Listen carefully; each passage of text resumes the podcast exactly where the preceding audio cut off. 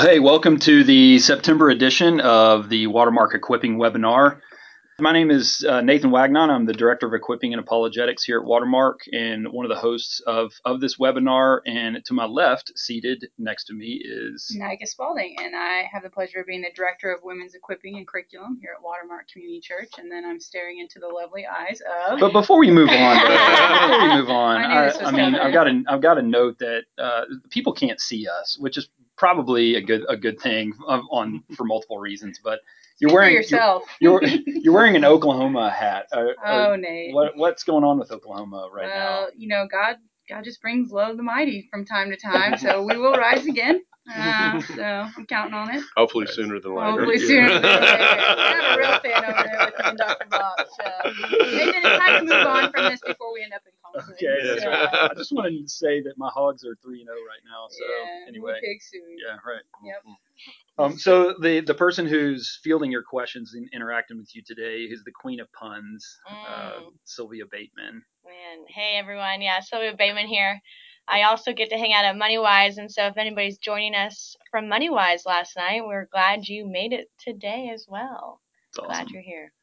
And then today we are we really are blessed uh, to be joined by Dr. Darrell Bock. He is the executive director of cultural engagement and the senior research professor of New Testament studies at Dallas Theological Seminary. Um, so at DTS, they obviously have different departments, and he's uh, one of the main guys in the New Testament department. But then they also have a center for culture leadership and cultural engagement Mhm. that uh, is is it still called the Hendricks Center? It's the Hendricks Center, The Hendricks yeah. Center. Yep. Named after uh, the guy that we all affectionately called Prof. Mm-hmm. Um, but but Dr. Bock is uh, uh, from Houston, Texas, and right. is kind of all things Houston when That's it comes right. to that. so thanks for being with us today. We really appreciate Glad it. Glad to be here. My pleasure. He's also the author of a, a recent book that's like literally just come out in the Mhm. last month or so, right? Well, it's Um, been out since May. oh, okay. Yeah. Well, the last few months. Yeah. Called "How Would Jesus Vote?" Uh, do your political positions really align with the Bible? So, uh, not that he's trying to be controversial or anything like that, but he's got that good, strong title to the book, and that is what we want to talk about today. I mean, we live in a society and in a culture that is a lot of times feels like it's spinning out of control, um, especially as Christians who, for a lot of us, probably grew up in a you know Christian context or at least going to church, where things are happening and things are shifting so quickly that a lot of times we're we feel like we're on this uh, kind of out of control crazy state fair ride or something like that um, and and and a lot of times are left either shaking our head or shrugging our shoulders and being like, "What is going on right now?" And so, in a culture like that, how should we think about engaging that type of culture? What is cultural engagement? What are some of the ways that we need to think about that in order to do that in a way that's Christian? Well, cultural engagement is basically exactly what it says. It's engaging culture, only the culture isn't singular. It's actually multiple. It's layered. Um, it it is uh, both localized in terms of its context as well as uh, global and national. All those things interact with each other. Uh, and so, when we're thinking Christianly about cultural engagement, we're asking, how do I, as a believer, who has a, it's uh, our own set of allegiances tied to being a member of God's kingdom, relate to uh, what's going on around me in the world, and how do I do that well? How do I appreciate what's going on around me, um, understand and interact with what's going on around me, both positively and negatively, and uh, do so sensitively with an awareness that my neighbor um, is also impacted by all this and may or may not carry the same um, particularly spiritual values and orientations that I may bring to that discussion. So, how do I have discussions with someone about God who doesn't even believe that God exists or doesn't think uh, the Bible is a particularly special book? Mhm. Uh, all those kinds of things. So, all this is wrapped up in what we're talking about in cultural engagement. yeah, yeah. Obviously, those are there are a lot of different complexities to that. That's right. um, when when coming to the table and and I, I feel like a lot of times for especially for people who have have gone to church for a while we um, like you said cultural is plural and so sometimes we're referred to as like subcultures or Mhm. various groups and and I would say like evangelical Christians are a funny bunch of people you Mhm. know like we can get very um, uh, just compartmentalized in our own little world and and failed to see a lot of the complexities of of things that are going on around us. I know for me personally, when I served in the military, one of the things that um, happened when I deployed overseas was, you know, a, a lot of my perceptions and bubbles about how simple things were like burst pretty quickly, Mhm. you know. And so when thinking through like the, those complexities, um, what have you seen in your experience as you've dealt with Christians? What are some of those things you've seen that have been um, open doors for people to start to think about and appreciate the complexities that are going on in the world around us? Well, there there are really lots of different things. The main thing is um, being able to move outside of your own space and world. Mhm. Um, uh, thinking through what it really means to listen to someone who's interacting with you, where they're coming from, in some cases, what motivates them. Uh, I like to tell people first responsibility in cultural engagement is to get a spiritual GPS on someone, to just get a sense of where they're located, where they're coming from, which means that you do a lot of listening and you put your truth meter on low. Mhm.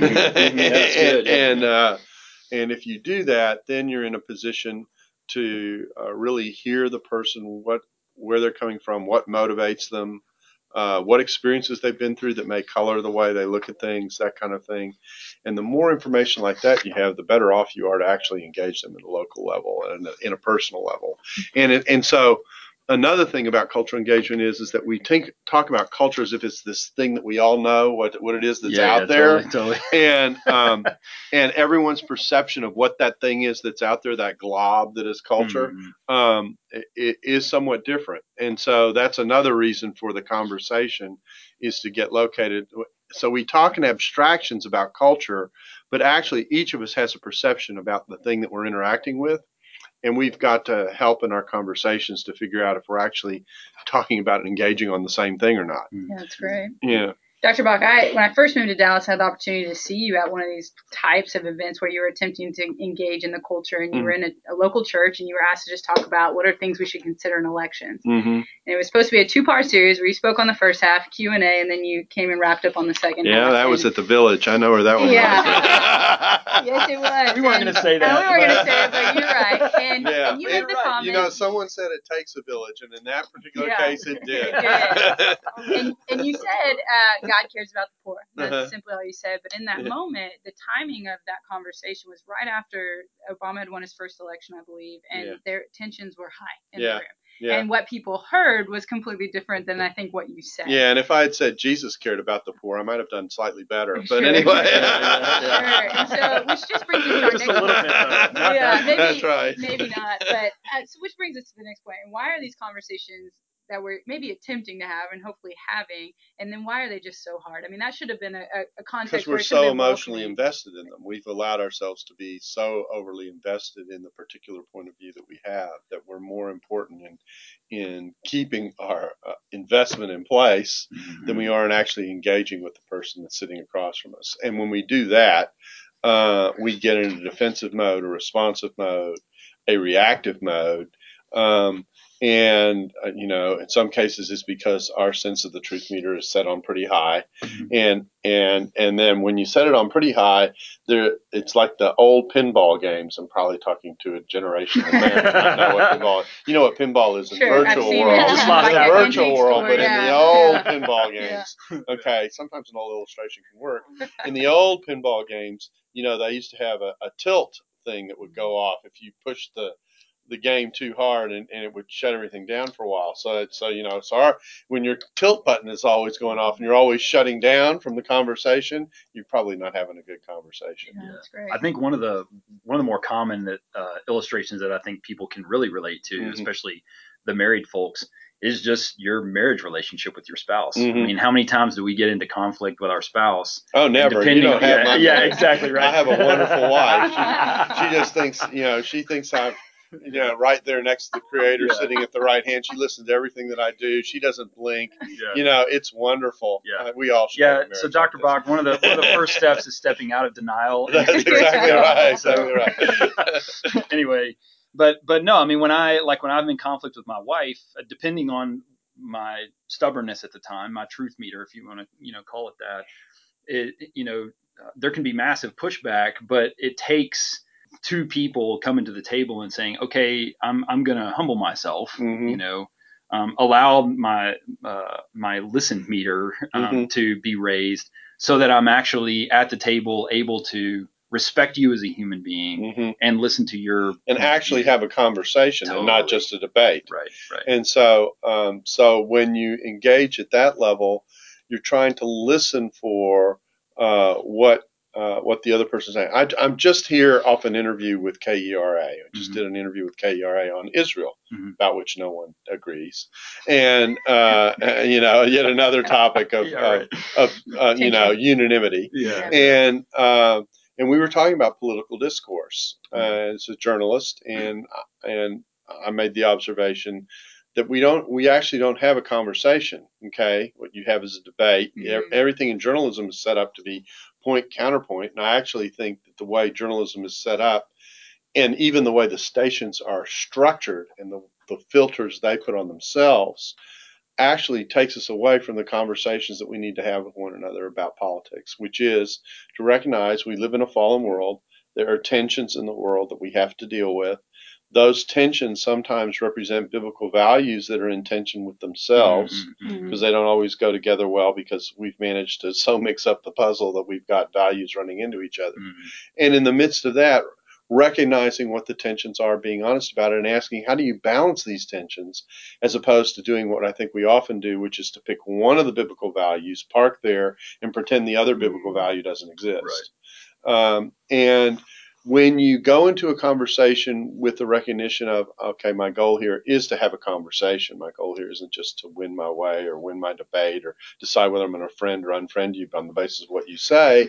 um, you know, then then I have a then I have the opportunity to have a different kind of dialogue, Yeah. and that's really I, I think it's really important that we do that more than generally we have Yeah. been. Yeah. So one of the things that I've uh, so I've, I've been reading your book, Mhm. and one of the things you said in, in the first chapter about the way our government was shaped and formed was how someone could the our, our founders could vastly different worldviews from one another Mhm. could sit down at the table and and come to common ground and uh, set up a, a constitution that was set up for that. They were trying to figure out how they could live together despite the fact that they didn't think all the same way. Yep. And they had come out of societies where there had been state churches and that kind of thing, where they were where where you were in terms of conscience was dictated to you to a certain degree.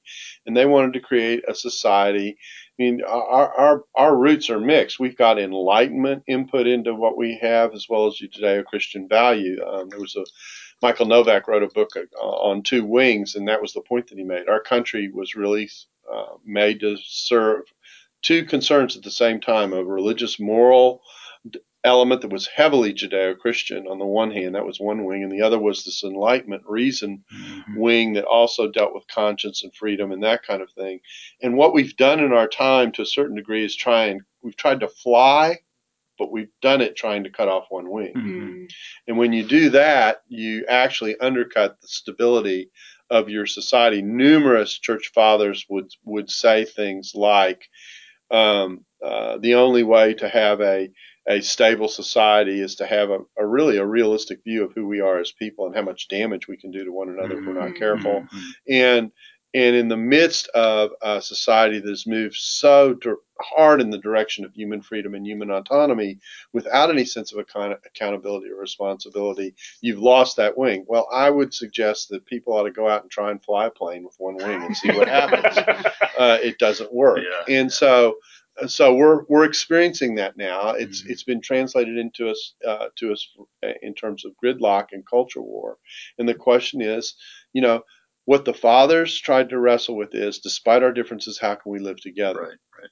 And when you talk about a category like common ground, the question I like to ask is, and I'm kind of having fun, but it's uh, also serious, is how can you talk about common ground when you hold so little in common and you can't agree on what the ground is? I mean, you know, that that's really where we find ourselves. And so we're kind of swimming Yeah. uh, and and it's it's not an easy place to be, but hopefully Christians can be in a place of of developing some care and empathy in a way in which they they listen. And, and in saying all this, we're not saying that you do away with your convictions and what you believe, Right. but it's the tone and the way in which you gauge. It's the ability to explain this is why I believe what I believe without um, decimating the person on the other side who thinks differently than you are. And, and getting them, your goal actually is to try and help bring them to an element of pause in the way they think about their own lives and consider what it is you may be raising. But to do that, you've got to be willing to do the other as well and, and listen to what the person is saying. Yeah, we've we've talked time. about in the past uh, this this principle that Greg Koukl uh, talks about the stone in the shoe, Uh-huh. know, where somebody walks away from that conversation, not their views haven't necessarily changed, but there's a little bit of irritation in their shoe that's like, I need to think about that some Yeah, more, you know, yeah. that kind of thing. You know, Yeah. one of the ways I think is helpful for people to do that is we we sometimes find ourselves in conversations about culture and we use language like we're on a crusade, we're on a war, we need to win. Yeah, And in fact, I've heard you really reframe this of going instead of considering ourselves soldiers who are out Mhm. there fighting enemies of flesh and bone, what if we viewed ourselves more as ambassadors? And so why don't you speak to that just to help us? yeah. frame I actually have two ways to deal with this because some people really like the military, and so uh, and enough. That's what I'm so so so and, and there is a conflict. You know, you you got to be able to recognize there is a conflict for for hearts and souls that are out there. And you know, Ephesians six twelve says our battle is not against flesh and blood; it is against spiritual forces. It's a spiritual battle. It's a battle for souls. It's a battle for hearts. It's operating at a deep spiritual level. Mhm. We need to appreciate that. What does that do to the military metaphor? Well, what it does to the military metaphor is rather than seeing the person who disagrees with me as the enemy, you know, or automatically painting them with two horns on their head because they don't see the wisdom that I possess uh, instinctively. Um, uh, uh, you know, that, uh, that no, what you see is a spiritual war in which there are texts that talk about rescuing people Mhm. from the clutches of someone who's going to do them harm. 2 Timothy 2 22 to 26 talks about a person being pricked in their conscience and realizing where they are and, esna- and escaping the snare of the devil. Yeah. So the picture is someone who's entrapped, who's entrapped, may or may not even be aware of it, in trying to release them from their entrapment. So the military metaphor I like is we're not soldiers fighting a war against an enemy on the other side. Actually, we're more like special forces engaged in a rescue operation, in which we're going in and trying to rescue the person taken hostage by those spiritual forces and release them from it. So when I see the person that I'm talking with, not as the enemy to crush, but as the person to rescue, Mm. okay, that makes a difference. Now, that's one metaphor. The other metaphor that also is a very important biblical metaphor is the ambassador metaphor. The ambassador metaphor means I represent someone by how I, not only by what I say, but even how I conduct myself in the midst of saying it. Mhm. And so uh, that also is an important picture, and I and I actually think that's the more dominant engagement metaphor is that we are we are representatives of God. We are saints who are a part of a kingdom. That kingdom is distinct from and separate from any nationality or citizenship that I have, and it actually trumps it. Mhm. And so, in that sense, I've got to be especially critical of two things. I've got to be critical of my the way in which my allegiances to my nation may cloud my spiritual allegiances. And I also have to be pretty self-critical about the way in which my uh, Christian community can get captured Mhm. by that Yep. um, and and wrestle through those kinds of questions. So that's uh, I do think it makes a difference how you frame the conversation, and we're through probably three to four decades of long discussion in which Christians in the evangelical world have used the culture war as the major metaphor that we have. You know, we've got to be soldiers, and Yep. if you're in men's ministry, my goodness, you, you're you're strapped for battle with every weapon that you can put on your back. Yeah. You know, so you know, is do I use a six shooter or a Yeah. bazooka or Yeah, maybe but maybe a bazooka for sure, yeah. nuclear weapon every Yeah, now and then, yeah, you know, yeah, yeah. and and destruction and demo, and and decimation is the goal.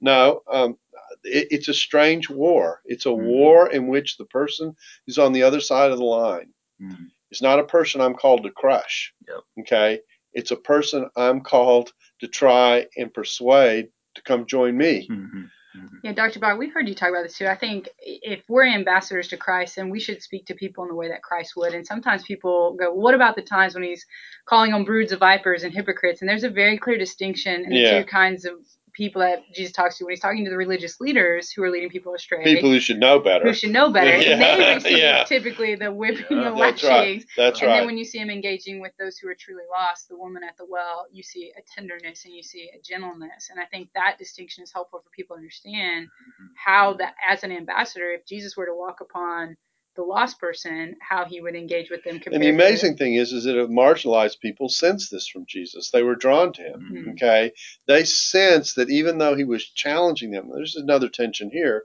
The tension of the gospel is to challenge the way people live. Absolutely. God doesn't walk up to people and say, pat you on the back and say, "Oh, you're my child. I don't care what you do. Yeah. You know, I'm going to give you a hug. Here's a teddy bear." You know, uh, what he what he does is uh, he challenges us with the way that he lives in terms of being in line with the way he designed us when he made us in his image, and that is hard Mm, but he does it with a graciousness and a Mm. tenderness and an invitation. right. yeah, a husband Uh, you don't have. That's exactly right. But you may drink of this water if Ex- you'd like. Yeah. Exactly right. And with that invitation, then um, he he it isn't that he trumps the challenge, but he frames it. Hmm. Okay, he frames it in a frame that says, "The reason I challenge you is because I really care." Yeah. Uh, People and can sense when that's and they can sense that's when that's genuine. They won't care about your critique unless they know you care. Yeah. Hmm. And so, how the church engages with people they disagree with is actually a very important part of the of the puzzle. And my my fear has been that we've been so committed to being right that we've engaged in the wrong way Yeah, yeah, yeah. and actually lost ground. Yeah. So that that brings up an interesting point because I do think that you look, you know, you, you look five feet anywhere, and people um, end up using Jesus Mhm. um, because, like you said, we've we've been so concerned with being right that Jesus ends up being a means to an end to for everybody to embrace the rightness that I embrace, Mhm. kind of thing. And and there's so many things wrong with that that I don't even know where to start. But but I, I do think the major point that that I thought about while you were talking is that if the Jesus that we're using, which most of the time when you're using Jesus, you morph him into whatever image you want him to be, so that you're comfortable with him. Yeah, all he's the either time. an elephant or a donkey. Yeah, And, yeah, Or a totally. Go for it. Whatever. But I think that, and I think the principle is this: is I, and I've experienced this for sure in my own life. Like if if Jesus is not consistently pressing in on you and making you uncomfortable in some way, shape, or form, then then you're probably worshiping the wrong Jesus. hmm And I, I think that, that that kind of introspection as we evaluate, like when because we do we see these causes that we want to champion and go take that hill, and you know it would be so great if everybody embraced you know this morality and and this ethic and these types of things that um, even in doing something that uh, might be um, admirable to say yes we should live in a ethical society in a moral society we can inadvertently use jesus as a tool to push people there as opposed to inviting them to the table as an ambassador um, And we look for the attention solution in the wrong place. We think that a good law can fix things. Roger that. Uh, and uh, a good law doesn't necessarily think. Yeah. The Old Testament is a story Hmm. of a people who had God in their ear, writing their laws, yeah telling them how to live. Okay, and, it they is one it. chaotic scene. I mean, it is. It was I mean, because you had good laws, but you had hearts that were still out of alignment with God. Yeah. So that I mean, that's why mission's important. That's why the gospel's important. The real change comes internally when a person's heart changes, not because I write an external law that makes people behave. I mean, the greatest illustration of how this doesn't work is something like prohibition. Hmm. I mean, look at the experiment, uh, experiment that prohibition was, yeah, yeah. and look at the utter failure Yeah. Yeah. that prohibition was, because people's hearts weren't really there aligned with the law. Right. And the flip side of that is, is that if I have good theology, I understand that people who don't have, who who haven't experienced the grace of God and who haven't uh, wrestled with the grace of God, uh, and who, who who don't have the internal equipment to recognize their need for God, uh, don't, aren't very inclined to live in the way God desires, and for a variety of reasons. Um, something that that believers actually should understand because they should appreciate what it is that God has given them Mhm. that they could never have given Yeah, themselves right, without it. Right, right. And so so you've got that element in the equation. So the so the way this works is if you want to know what good laws look like with bad hearts. Read your Old Testament. That's why we got a new covenant. Mhm.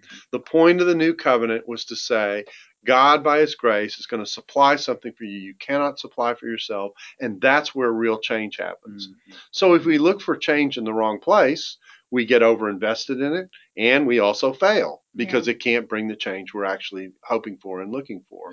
Yep. So that's why how we conduct ourselves as Christians as a part of a larger mission that transcends the political scene that we, we're engaged with and oftentimes so um, so significantly invested in is so important. Mhm. Uh, and so anything that we do that that clouds that, that sends the signal, no, the political arena is really the most important, Right. and the mission is a secondary thing. Mhm. Anything that flips that actually is Yep, dangerous. yep. Right. Well, you know, obviously, if, you haven't picked up on it yet as you're listening, you realize this is a very complex thing, uh, Mhm. and cultural engagement is is never simple, um, and it takes nothing short of the Holy Spirit directing it. But part of the complexity is we deal with different kinds of problems. You know, you can't always say all problems are simple and all Mhm. problems fall in these easy buckets. And so Mhm. we've heard you talk about there being really three kinds of conversations. And so why don't you dive into those and just briefly outline those Yeah. of tension, those of that are we think we know what we need to do, but we're not sure how to get there, and then hey, we just don't agree. Yeah, there, there. Uh, I, I would submit that most of our political discussions are actually discussions of a s- of a singular type, and that is that there are there are biblical and human values that are coming into into tension with each other, and and the job, even in the political sphere, is to sort out how those tensions relate to one another. Unfortunately, that's not how we approach them in our conversation. Hmm. What we do in our conversation is rather than recognize the tension and ask how do we balance these and how do we put these alongside one another,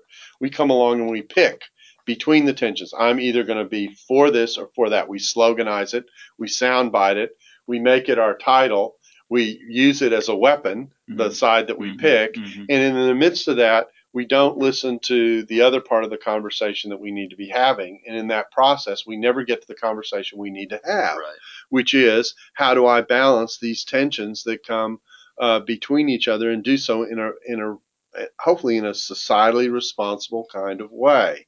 Um, and uh, in the book, I think I go through like twelve or thirteen issues. Like ten of them belong in that category, Mhm. Mhm. uh, and yet we're as passionately engaged in whether government's big or small or globalization or you know make Economy america great or or how we handle gun control or immigration. you build a border or you show compassion to the person who you know who's who's the stranger in the strange land i mean no matter which one you've got these things in tension and we need to sort out how how to balance those and what what we can afford to do what we can what's realistic to do Mhm. all those kinds of things and we never have that discussion Yeah. because we we put one side on one side of the divide and the other side on the other side of the divide and we each cling to that without recognizing what the other person is bringing to the table and we dig in Yep. Entrench. entrench and then because we're in a war mode and we're in a war mode Yeah. okay we've talked about the the the uh, artillery belt Yeah, already Yeah, that's okay right. it's either a pop gun a grenade all the way up to a nuclear bomb that we uh, uh, uh, deploy in order to get our way Mm. and so um, so that, that's one class the second class is actually something we're uh, in the midst of observing right now and that is racial reconciliation it is one in which everyone at least states that they understand what the goal is Mhm. and there isn't there isn't disagree no one walks around saying the races should fight one another Mhm. Okay. Yeah, that's what it, we're each going to dig in on our side. Now, everyone recognizes that there's probably some value to having the races reconcile to one another. They embrace that as a value. They just have no clue how to get there. Yeah, right. They are in such a different place in terms of where their experience is and what they've gone through and what they're sensitive to and sensitive about that they just dig in. So all of a sudden, this has become a discussion between police and race Mhm. Hmm.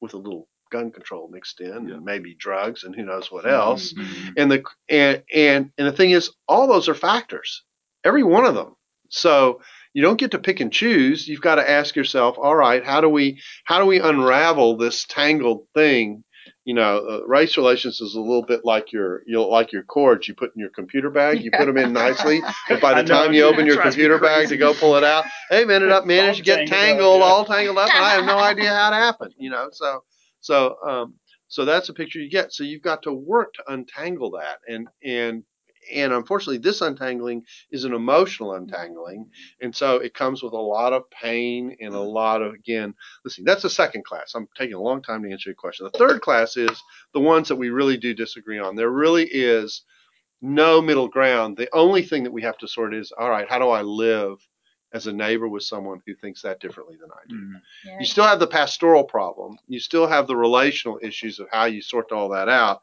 But the fact is, there, you know, uh, someone who believes that abortion is a is a non-moral choice of freedom about what I do with my body, Right. versus someone who thinks no, there's morally at stake something at stake in, in that choice because that entity or thing that you're carrying actually is a person human being. uh, you know, and, and what that means. I mean, those are two completely different, clashing.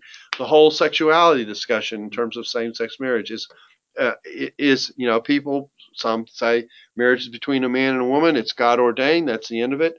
And people on the other side, uh, there isn't even a God to ordain Yeah. what that relationship is. Much less we should dictate something about it. So how do you sort that out? So there are three different issues, but here's the major point. Major point is is that most of those issues belong in that first category. Mhm. They don't belong in that second category or that third category. But we tend to treat them all as if they're in the third category. Right. Okay. So we ought to have some awareness of the kind of issue that we're discussing, what's at stake as we go into it. And we also need to have, even in the places where there really is a worldview clash, some sense of our pastoral responsibilities, of our relational responsibilities as we engage in these conversations. Yeah, so let's let's dive in then into particulars because I think this is helpful. Uh, So, dealer's choice, it's your book, so you can pick any tension point issue you want. Yeah. But walk us through just you know on any one of these issues, like you mentioned, gun control, immigration, poverty. How how would a level-headed uh, Christian come at this and wrestle through these tension points? Well, I, I, I, the two that I like to pick out when I'm just given the, you know, when the bowl of M&Ms is set before me and I say, do you pick the red one or the blue one? Um, uh, the one that I, the ones that I like to talk about are immigration and gun control for two very different reasons. Gun control's fun, okay? It- not really, but but what makes gun control interesting is, uh, as I like to say to my students, um, we'll go out to eat when you find me the passage that addresses guns directly. Okay, and then how would you like to go on a fast? Uh, so you know, if you think about it, the Bible's written long before guns ever show up, and, and so there are, there is no direct address of guns anywhere in the Bible. So how do you how do you talk about gun control? Not only that, the government, the whole way that decision gets made comes out of a different political system mm-hmm. than even existed in the first century. People didn't participate in a democracy where they had a choice. They didn't have constitutions that they built their societies and their lives around. So you've got that. So there, there's this huge difference. So how do you go to the Bible to think through that? Well, what you do is you ask, what does the Bible have to say about violence? What does the Bible have to say about self-protection?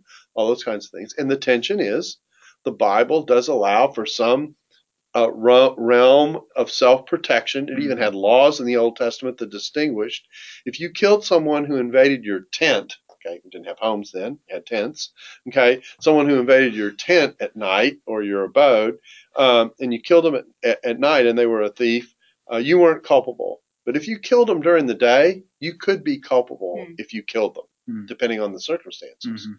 So, um, and you know, that's interesting. Yeah, I he mean, shouldn't be in there at night. Yeah. I might be able to Yeah. convince That's somebody exact- who's in that's just Yeah. interesting. the level Yeah. so you so you got yeah. so you've got passages that Yeah. talk about your right of self-protection. You've got nations that de- defend their interests. I mean, Scripture says the nation has the right of a sword to protect its people. That's one of the major reasons why government functions. So you've got those principles, but then you've got all the pacifism and the turning the other cheek and all those kinds of things.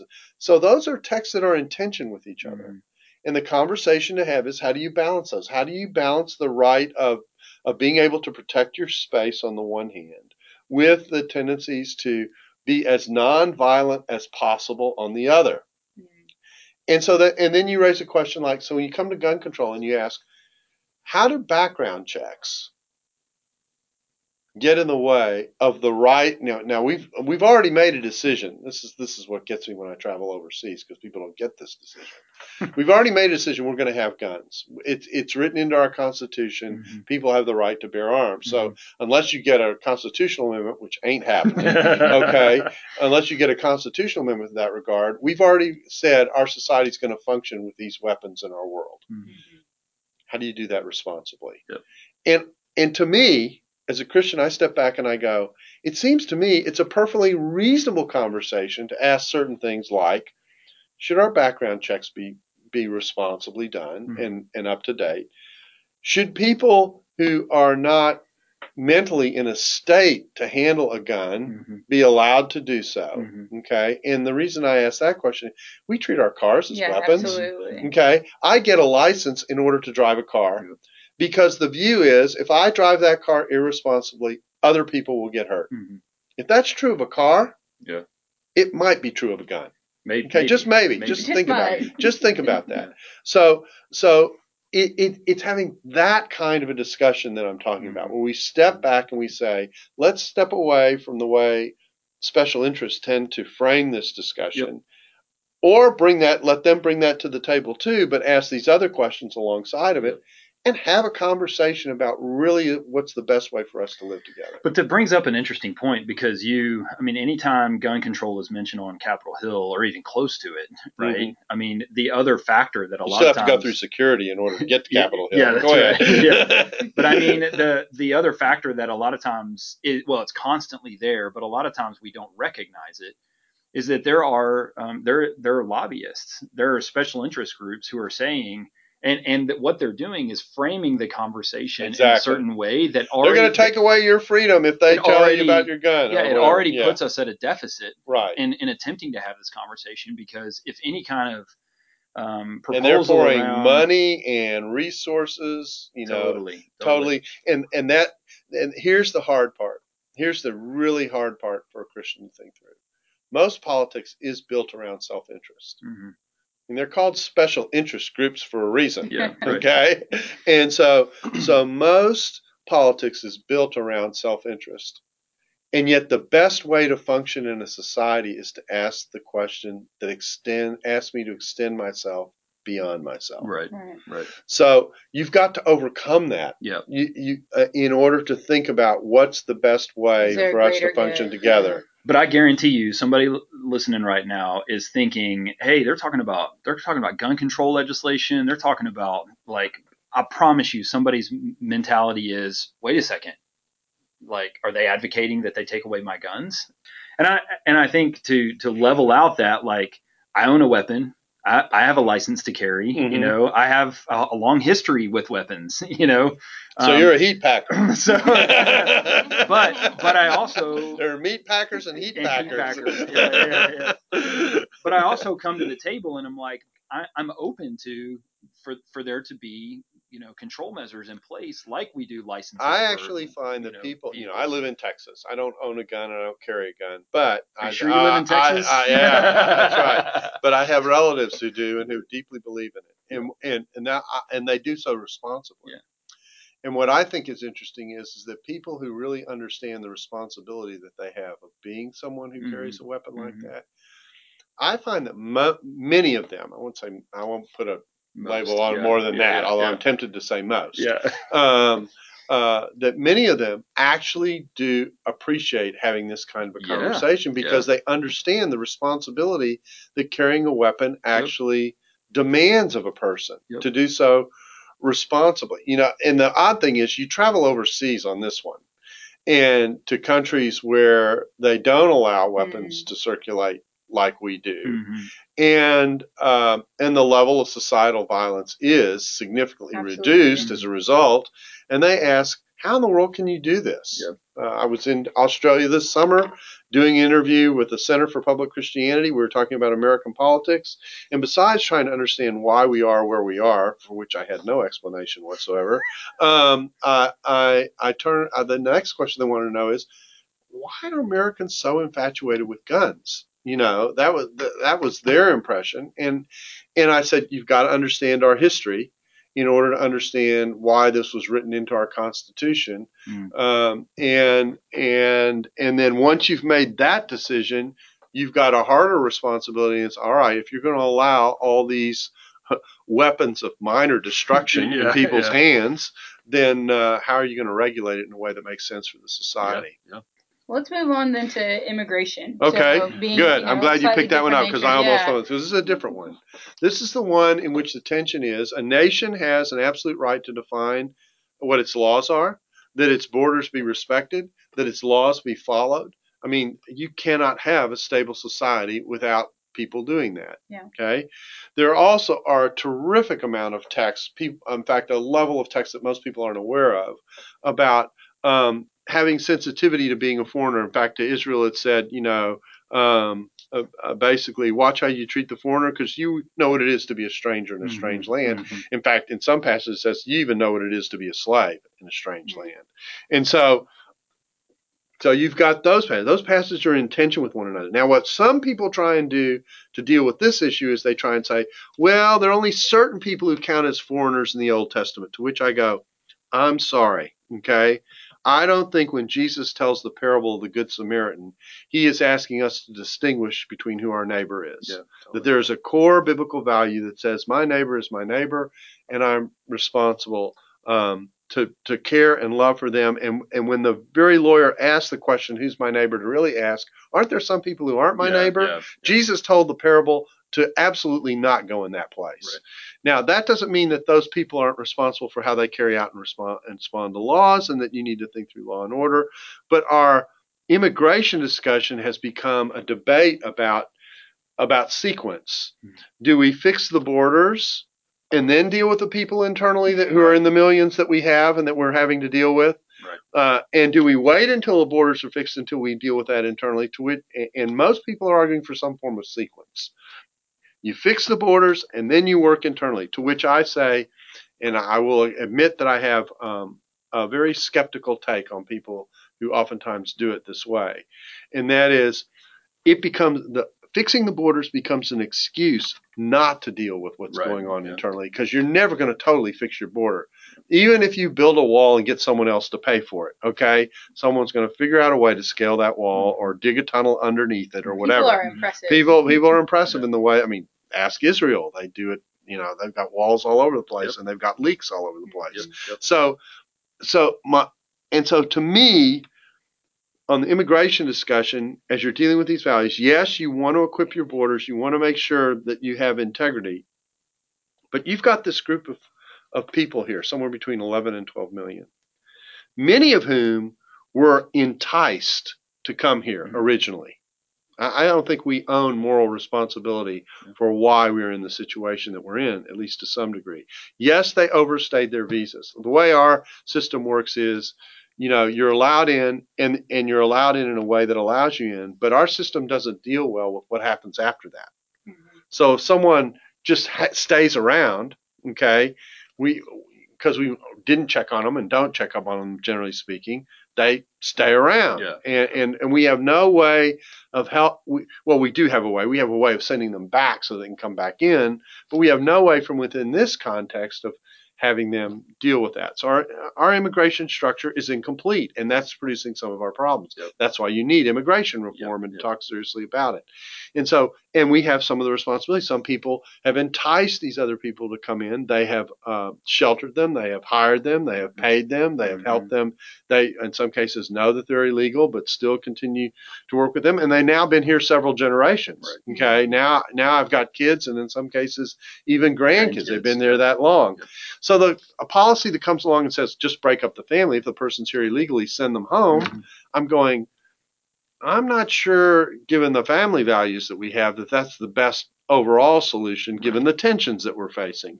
So, isn't so? The question of immigration is this question: Isn't there a better way to do this? Mhm. Isn't there a better way to think about what we do with the 11 million people here now? Now, what's come into the mix in the last five years to make it more complicated is the terrorist threat. Okay, Mhm. very real, very genuine.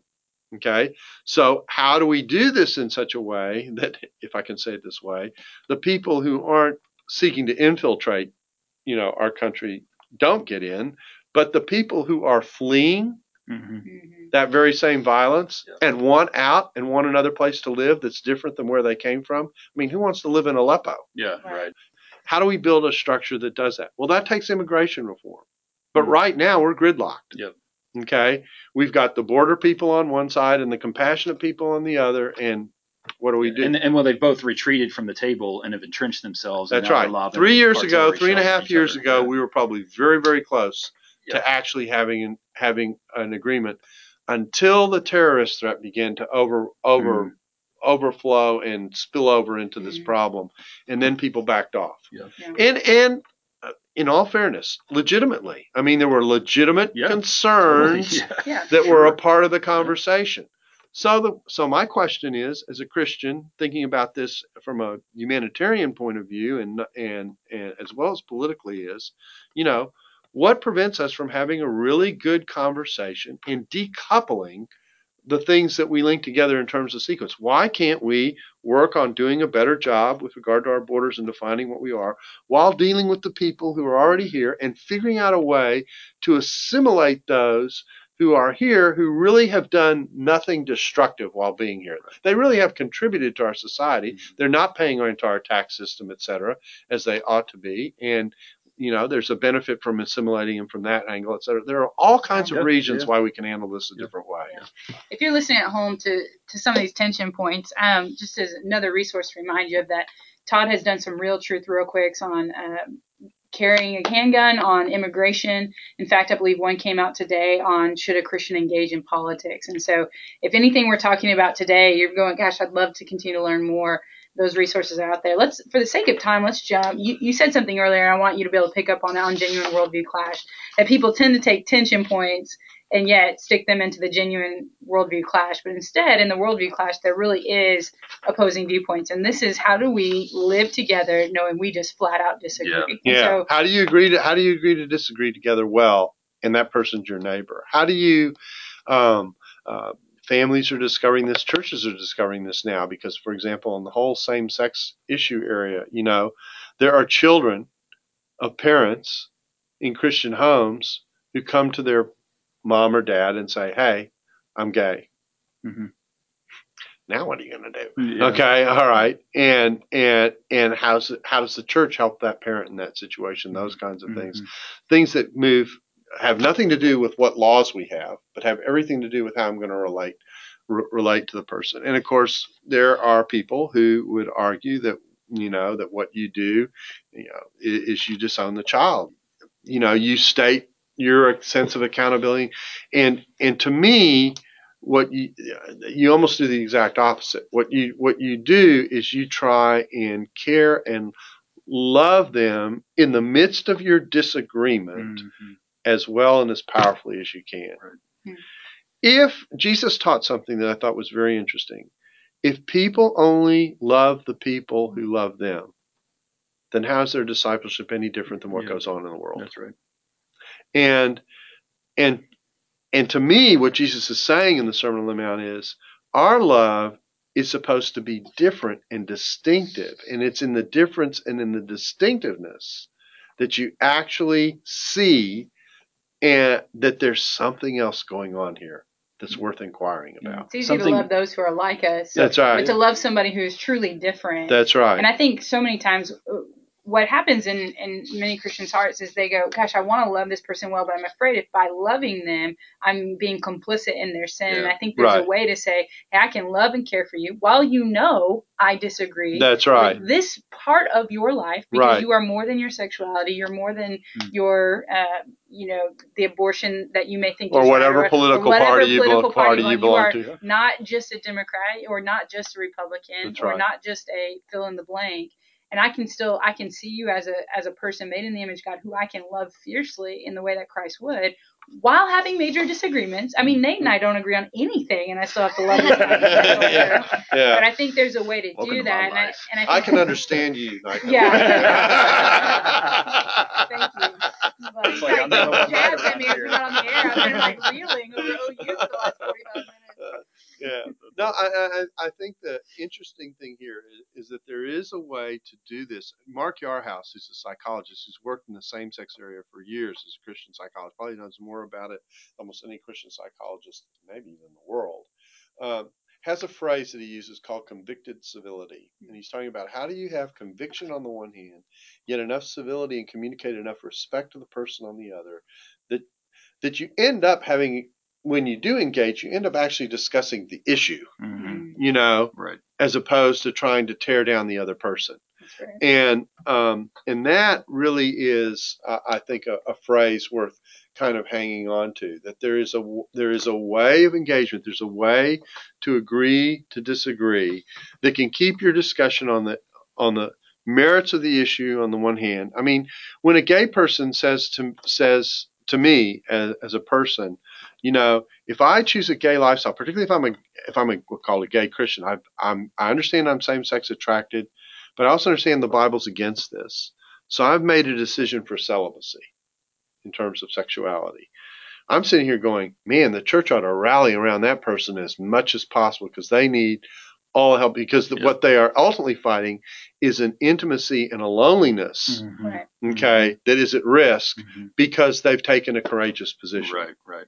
Uh, so, so I want to help that person, and uh, and I want, and and my hope would be that the church would do everything to take that person because they've taken a sacrificial, courageous step from the way the world normally sees things, and the world is enticing them all the time to say Totally. you don't need You're to go you're- there. yeah, Yep. You have the right. You don't need. You don't need to go there. You you deserve love. You're entitled to love. and exactly you can right. Have that relationship, So- right? So there are ways to do this, and even in the context where a person goes, uh, there's a beautiful book by a guy named Christopher Yuan, who who is a gay Christian, who came out, and the book is about how he he wasn't a Christian at the time, came out to his mom, who was a strong Christian, and um, and their journey together until he finally came to the Lord or came to be aware of kind of how his sexuality worked in light of his spiritual con- condition and how he made a choice for singleness in the midst of that and how he's living his life in light of that. Mhm. And his mother is part of this story all alongside telling what she's going through as they have this Yeah, conversation. but but her presence is faithful. In her his presence life is faithful in his time. Yeah, life, yeah, and she's there. In fact, now when he speaks, we're getting ready to have him come in the spring to the seminary, and he's going to bring his mom with him. That's They're cool. going to tell their story, yeah, it's good. It's and so you know, so you're sitting here going, this can be done, Yeah. okay? Yeah. Um, and and and and you get very very exceptional things that happen as a result. Yeah. Really, in a lot of ways, we're uh, we're talking about where two kingdoms can sometimes compete with one another. That's right. And that is um, Yeah. the way we would we would sometimes uh, champion a, po- a political issue from our point of view and attempt to gain victory or win in that arena.